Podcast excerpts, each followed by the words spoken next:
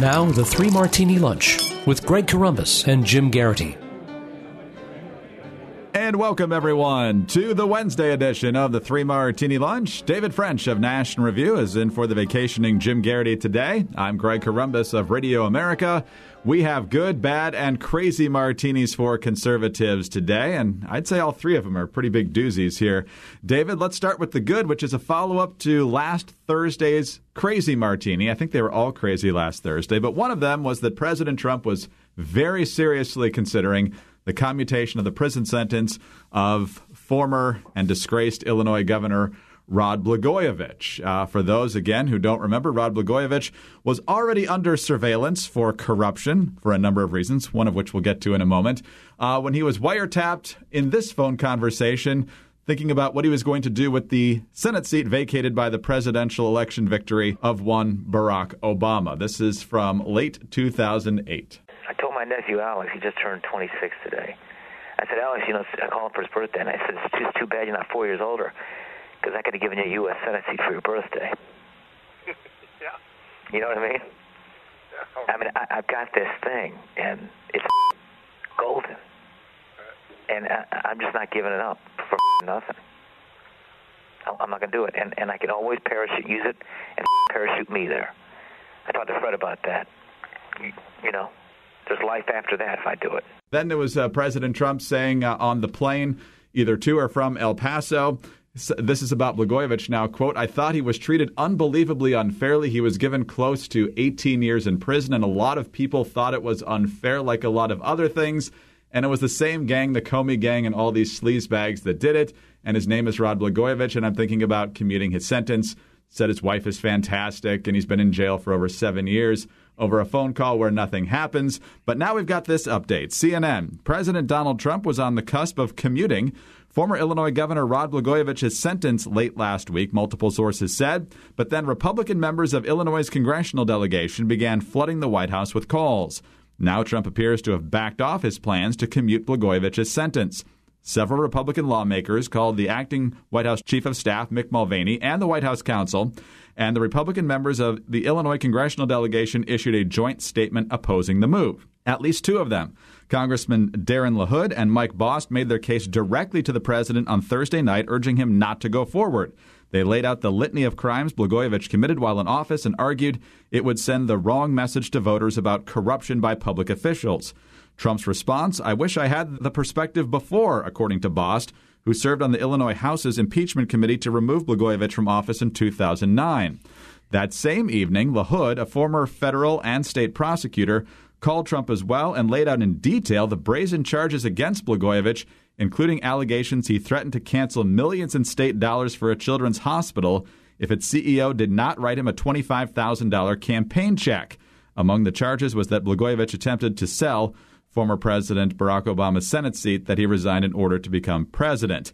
And so, David, uh, a lot of folks think he was soft on Blagojevich just because he was on Celebrity Apprentice. I don't, I don't know, and we know that Trump's opinion can change at any time. But what do you make of this move? Well, I'm breathing a temporary sigh of relief. Uh, I'm, I'm not sure what really was motivating Trump here. I mean, it's it's pure speculation. I guess we have to take his words at face value in the absence of any evidence to the contrary that he, he thought the sentence was unfair. Uh, but you know, look, if you want to do white, if the, if you want to do white collar prison reform and to reform sentencing for nonviolent crimes, which I think is an overall worthy cause, I re- then reform sentences for nonviolent crimes. I wouldn't say pick out one of the more blatant and grotesque examples of public corruption in recent the America's recent political past and give him a special break. that seems to me to be uh, politically unwise. It seems to me to be politically mystifying and it seems to be relative to the gravity of his crimes uh, looking at the statutory scheme relatively unjustified. So I'm not exactly sure what was going on. I mean, I think your celebrity apprentice guess is as good as mine. uh, but as as happens often, you will see the president will sort of talk out loud um, about multiple ideas and policy positions or decisions that ultimately don't get made, and so uh, you always have to sort of wait a beat. um, and and and pause before you know if this is a real policy or if this is something that act- is actually going to happen. And when you wait a beat, and during that pause, it gives people time to weigh in with the president to convince him that this is a bad idea. Sometimes he goes ahead with the bad idea. Uh, sometimes he refrains, and this time he refrained, and and that's good news, or at least refrain for now. Yes, exactly right. Uh, as we said last week, there's not a lot that unites the right and the left. About a decade ago, getting rid of Rod Blagojevich was about as politically unanimous as it gets. So, other than his wife, I'm not sure who's really the impetus behind this, but uh, for whatever reason, Trump seems to be at least listening to it. Yes, listening, hopefully uh, not listening as much anymore, but you know, this is something that's come up more than once in his presidency. So it's something that's obviously playing on his mind. It's in the back of his mind, and it comes up every now and then. So, uh, you know, I'm I'm hopeful that cooler heads have prevailed and that better uh, counsel has prevailed, but we'll have to see. All right, David, let's move on to our bad martini now. And while Trump considers going soft on Rod Blagojevich, he also seems to be a little bit soft when it comes to being tough on the Chinese as it relates to the pressure on Hong Kong. As we've mentioned a few times now, there have been massive protests going on in Hong Kong for weeks and weeks. It started with the now failed, at least for the moment, extradition bill that would have made it a whole lot easier to extradite people from Hong Kong to mainland China. Uh, the people of Hong Kong uh, very much afraid that the uh, the Chinese, the, the Beijing regime of Xi Jinping, is going to essentially erode their rights from religious freedom to free speech and so many other things, and basically treat them like the people of mainland China. So the protests have continued. They've gotten a little bit violent lately. Yesterday we saw the chaos at the airport. And as a result of that, President Trump was asked about it while his helicopter engine was uh, revving. So I don't know how great the audio is here, but uh, here's the president's reaction to um, the police getting more violent with the protesters there, and a little bit vice versa. The Hong Kong thing is a very tough situation. Very tough. We'll see what happens, but I'm sure it'll work out. I hope it works out for everybody, including China, by the way. I hope it works out for everybody. So if you couldn't hear that over the engine, here's the transcript. The Hong Kong thing is a very tough situation. Very tough. We'll see what happens. But I'm sure it'll work out. I hope it works out for everybody, including China, by the way. I hope it works out for everybody. David, um, when freedom is on the line and a repressive communist regime is trying to crush that freedom, you really hope the American president is a little more vociferous on the side of the people yearning for freedom. Uh, yeah, that's an understatement especially when some of those protesters are waving American flags as a symbol of their commitment to liberty. So, you know, this is this is a situation where you know Hong Kong is part of the the deal to return Hong Kong to Chinese sovereignty has been granted for a long time special status within the People's Republic of China and and there has always been this sort of long-term concern that that would be eroded over time as you said that that Chinese sovereignty and communist Chinese sovereignty would steadily assert itself more and more over the people of Hong Kong. And so this is an entirely understandable response from the people of Hong Kong to demand the retention of the liberties that they've grown up with, the retention of liberties that are sort sort of central to their culture and their identity. And this should not be a hard call. I mean, there are international agreements in play here. There are there are basic human rights in play here. And so the president of the United States needs to stand up. I mean, there are members of Congress who are standing up. And again, no one's saying send American boots on the ground, but to declare unequivocally that the United States considers it unacceptable to engage in a repressive crackdown against pro democracy protesters, a repressive communist crackdown against pro democracy protesters should be the easiest call in the world. And so this is something the president should be doing. He should be doing it loudly, he should be doing it clearly, and he should be articulating consequences if China, in fact, decides to crack down. Um, Tom Cotton has outlined several consequences. And in fact, this should be extended beyond uh, the administration and Congress. I mean, we've got an awful lot of very woke corporations do a ton of business in China, just an absolute ton of business. And you know, we've seen that they'll try to impose economic sanctions on Indiana or Georgia or North Carolina when they don't like what Indiana, Georgia, or North Carolina does. But I wonder, will they continue to as happily do business in communist China if China cracks down on Hong Kong? They shouldn't. So, you know, there should be a unified American front here that's not just the president, it's not just Congress, it's also the commercial interests that are so vital to Chinese the Chinese economy and and and to uh, China's participation in, in the larger world culture. We discussed this yesterday with Alexandra, David, and my, my working theory here is that Trump is so in the middle of these trade negotiations that he's uh, perhaps thinking that if he gets too strong in defense of the people of Hong Kong, that somehow it's going to derail the trade talks. Um, you could argue that his priorities might be out of order, but do you think that's possibly what's happening here? It's certainly possible. I mean, he's he's demonstrated that when he's in the in when he's in negotiation mode, or when he believes he's in negotiation mode, he can be quite solicitous of um, even the worst dictators like Kim Jong Un. I mean, he continues to flatter Kim Jong Un, even though Kim Jong Un is perhaps the single most repressive dictator in the world. I mean, that's up for debate, but he's certainly in in the running. So when he is in negotiation mode, he can be quite solicitous, even of some of the worst regimes. Now um, there is the disturbing fact that he's kind of had a soft spot for authoritarian Chinese actions in the past. I mean, some of his comments regarding the Tiananmen Square crackdown are really disturbing. And so um, it's very possible that he's sort of following this presidential pattern we've seen that when he's negotiating, even with a repressive regime, he'll pull back from some of the worst comments about it. But this is a moment where you've got an awful lot of people's fundamental liberties and human rights at stake. Uh, and this is a situation where you know there should be clearly outlined an American position and some clearly outlined American position on consequences for China if it is to crack down. Uh, like I said, this is not something that the American president can shrink away from. And you know, you hate to sort of say, well, if if the Obama administration did this, what would we say? But think about that for a minute. And we remember you know, the Obama administration was very reluctant to weigh in decisively on the side of Iranian protesters who were protesting the Iranian regime early in Obama's presidency. And it turns out that Obama was very keen on negotiating a deal with Iran.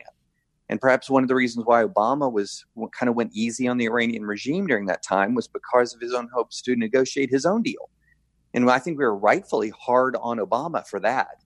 And we need to be consistent here because the principles are consistently in play. Exactly right. Exactly right. That I, I saw that comparison made, and uh, when you think about the way President Reagan stood up for the people of Eastern Europe while the Iron Curtain was still very much entrenched uh, in that part of the world, there was no ambiguity whatsoever in what he thought and what he thought of the people who were trying to win their freedom in those countries. All right, let's move on to our crazy martini now, David. And this is kind of a multi fisted crazy martini here because we're talking about Stacey Abrams. Stacey Abrams, as most of you probably remember, was a state lawmaker in Georgia who became the Democratic nominee for governor there in 2018. She lost. That's a declarative sentence. She lost in 2018 to a Republican named Brian Kemp. And uh, even before the votes were taken and, and counted, Stacey Abrams asserted that there was voter suppression going on. So, of course, when she lost, uh, she asserted that voter suppression happened. And therefore, uh, if there had been a fair fight, well, she really would be the governor of Georgia. Well, now Stacey Abrams has finally decided on Tuesday that she's not going to run for president in 2020. She's not going to run for the Senate. More on that a little bit later. She is, however, telling the New York Times that she would be honored to be considered by any nominee of the party for vice president, having just been a state lawmaker, mind you. And she's also formed an organization called Fair Fight. She was on with Rachel Maddow of MSNBC last night talking about Fair Fight. And this is either what she's really believing or really peddling. We know that we also face foreign influence that is being denied by the White House, by the would be tin pot dictator of Donald Trump, but also that Moscow Mitch is stopping voter rights legislation and election security legislation. But we also know that they just lifted a consent decree that's kept Republicans and the RNC from going into local communities and intimidating voters by having off duty officers tell people that they're monitoring their votes. For the first time since 1981, the RNC will be allowed to cheat and lie and go into polling places and scare voters, particularly voters of color. David, what do you make of her? You know, during 2016, there was a lot of discussion about would Donald Trump accept the legitimacy of his election of the election if he lost. And I think there were legitimate concerns as to whether Donald Trump would accept the legitimacy of the election if he lost. What we're now seeing is that not just with Georgia, but also with Hillary in 2016, um, that there are many Democrats who are not accepting the legitimacy of elections when they lose. And and the thing that they're using to reject the legitimacy of the election, this these theories about voter suppression, have been debunked again and again and again. I mean, you know, if if voter suppression happened in Georgia, as the least successful voter suppression in history because turnout for the Georgia gubernatorial race skyrocketed. I mean, skyrocketed in 2018 over the previous gubernatorial race. I mean, this was historic turnout for an a midterm election. The numbers were through the roof. There are more Georgia voters registered in Georgia at the time of that election than before Brian Kemp began his the purges of voter rolls, purges that were required under federal law, and he was implementing many election laws that were passed by Democratic controlled Georgia state legislatures. So this was a situation where the the allegations so far outpaced the facts and the real facts have not caught up with the allegations the allegations and the myth continues to persist and look serious journalists need to start calling her on this. And there have been some who have said, wait a minute, we cannot be repeating these allegations of a, of a stolen election uncritically. There have been some mainstream media journalists who've pushed back on this. But the activist left has bought this narrative hook, line, and sinker that this was somehow a stolen election. It was not a stolen election. It was a free and fair election. It was an election that she lost. And you know, look, she deserves credit for turning out an immense number of voters. I mean, there were an immense number of voters to vote for a Democrat in Georgia in 2018. She ran a campaign that was very, very effective, so effective that in a pretty red state, she almost won. But she was not denied victory. This is not an, it was not an illegitimate election. And continuing to repeat that, and it's repeated constantly, has all the effects of undermining American faith in public institutions the Democrats say Republicans do when they either preemptively or actually question the legitimacy of American elections without foundation. So, you know, this is this is not we should not be playing around with this stuff. These kinds of allegations should be made only very carefully on the basis of extremely solid evidence. And that's not what that is not what's happening here.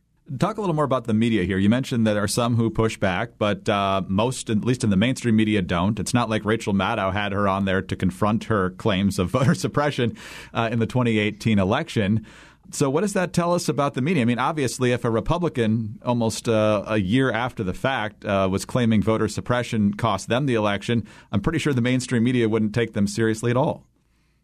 Well, I expect about as much about uh, out of Rachel Maddow as I do out of Sean Hannity, which right. is not not a lot. Uh, I expect them to be quite partisan. So, but I think as a general rule, what you will see is, especially in opinion pieces uh, across the length and breadth of the mainstream media, you're going to see time and time again this sort of assumption that there was large scale voter suppression and that the election of the current governor of Georgia is somehow suspect. This is something you see it less in the hard news, um, certainly, uh, and there have been some fact checks, but in the opinion pages across the length and breadth of left wing media and even the mainstream media, you're going to just see this repeated uncritically time and time and time again to the point where this narrative has taken hold. And that's just flat out irresponsible. I mentioned that there'd be uh, one more nugget on her decision not to run for Senate. She says she's certainly open to other political opportunities, but doesn't see that as the right thing. There are other people who could win the race. And then she says, quote, I appreciate the importance of that role, meaning senator, but I'm not so arrogant as to believe I'm the only one who can win that. So clearly humility has been Stacey Abrams' calling card throughout the past year, David.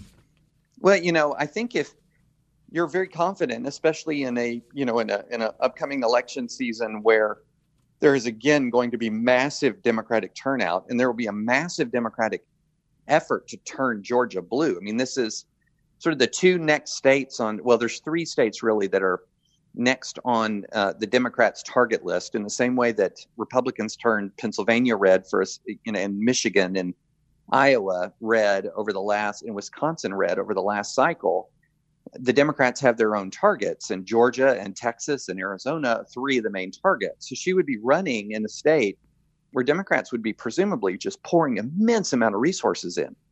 And so, I mean, yeah, of course, she's not the only Democrat who could run for Senate, but it's a curious decision not to do so, uh, with curious reasoning not to do so, if, especially if she believes she's potent enough in electoral politics to be the rightful governor of Georgia. Yes. She's ready to be vice president, though, David. So we'll see. Uh, and, yeah. and given the identity politics of the party right now, I'm sure she's going to be on everyone's shortlist, whether she's earned it or not. Well, you know, it's going to be very interesting. You're going to see over the next uh, few months an awful lot of names batted about as potential vice presidents, but we shall see. I'm not, I would not necessarily have her as one of the favorites. Yeah, I wouldn't think so. We'll see. David, always great to have you with us. We'll talk again tomorrow. See you then. Thanks so much for having me. David French of National Review in for Jim Geraghty today. I'm Greg Corombos of Radio America. Thanks for being with us and tune in again Thursday for the next Three Martini Lunch.